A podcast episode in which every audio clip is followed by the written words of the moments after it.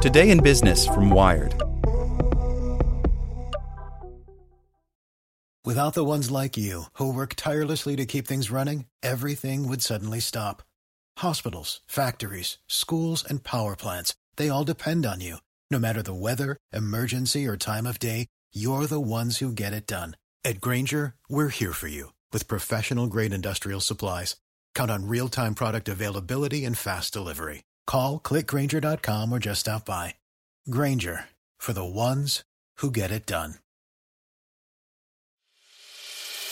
As a longtime foreign correspondent, I've worked in lots of places, but nowhere as important to the world as China.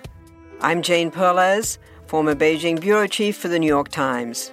Join me on my new podcast, Face Off US versus China, where I'll take you behind the scenes in the tumultuous US China relationship. Find Face Off wherever you get your podcasts. Hey there, this is the spoken edition of Wired. ACLU says Facebook ads let employers favor men over women by Natasha Tiku. In recent years, Facebook has faced lawsuits, media exposes, and even federal charges alleging that its ad targeting tools help advertisers discriminate based on age or race for jobs, housing, and credit. Now, the American Civil Liberties Union claims Facebook is also allowing employers to discriminate against women. On Tuesday, the ACLU filed a charge with the Equal Employment Opportunity Commission, alleging that Facebook violated labor and civil rights laws by allowing employers to target ads to mostly younger men, to the exclusion of mostly older women, and gender non binary job seekers.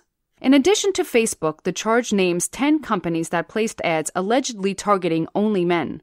One ad seeking a roofer from a company called Enhanced Roofing and Remodeling was targeted to men 23 to 50 in Silver Spring, Maryland, according to information from Facebook accompanying the ad. Another from JK Moving, seeking drivers, targeted men aged 21 to 55 who live or were recently in Maryland. Neither company responded to requests for comment.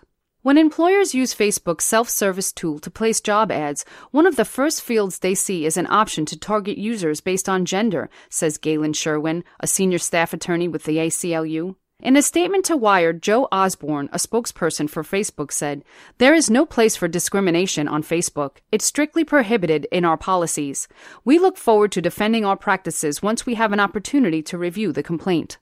The EEOC charge was filed by the ACLU, the law firm Outten and Golden, and the Communication Workers of America, which represents more than 700,000 workers. Outten and Golden and the CWA have been pressuring Facebook on permitting discrimination in advertising for years, including ongoing lawsuits that allege race discrimination in job, housing, and credit ads, as well as a lawsuit filed in December around age discrimination in job ads and a related EEOC charge that is still pending. This is the first time a group of women is coming forward, says Peter Romer Friedman, a lawyer with Outten and Golden. The women named in the charge include Linda Bradley, 45, of Franklin County, Ohio, who recently lost her job at a call center and has been searching for work through Facebook. The charge says that Bradley and other female members of the union have routinely been denied the opportunity to receive job ads and recruitment opportunities on Facebook that similarly situated male Facebook users have received. Sherwin, the ACLU lawyer, says it was hard to identify individual women who were harmed by the discriminatory ads.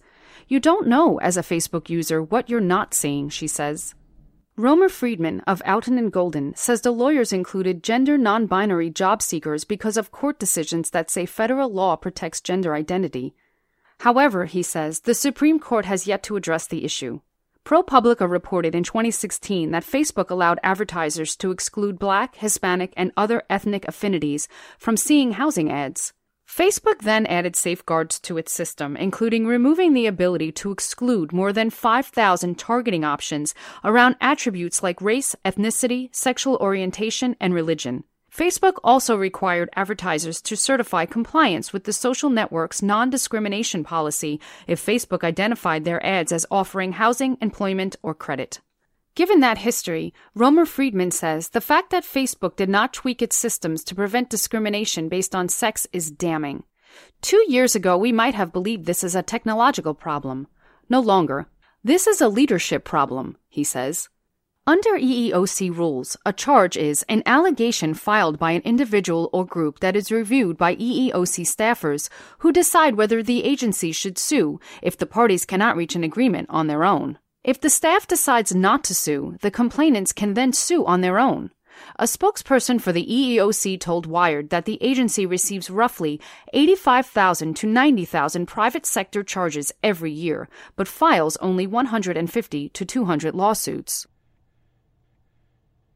With the Lucky Land slots, you can get lucky just about anywhere. This is your captain speaking. Uh, we've got clear runway and the weather's fine, but we're just going to circle up here a while and uh, get lucky. No, no, nothing like that. It's just these cash prizes add up quick. So I suggest you sit back, keep your tray table upright, and start getting lucky. Play for free at LuckyLandSlots.com. Are you feeling lucky? No purchase necessary. Void where prohibited by law. 18 plus terms and conditions apply. See website for details.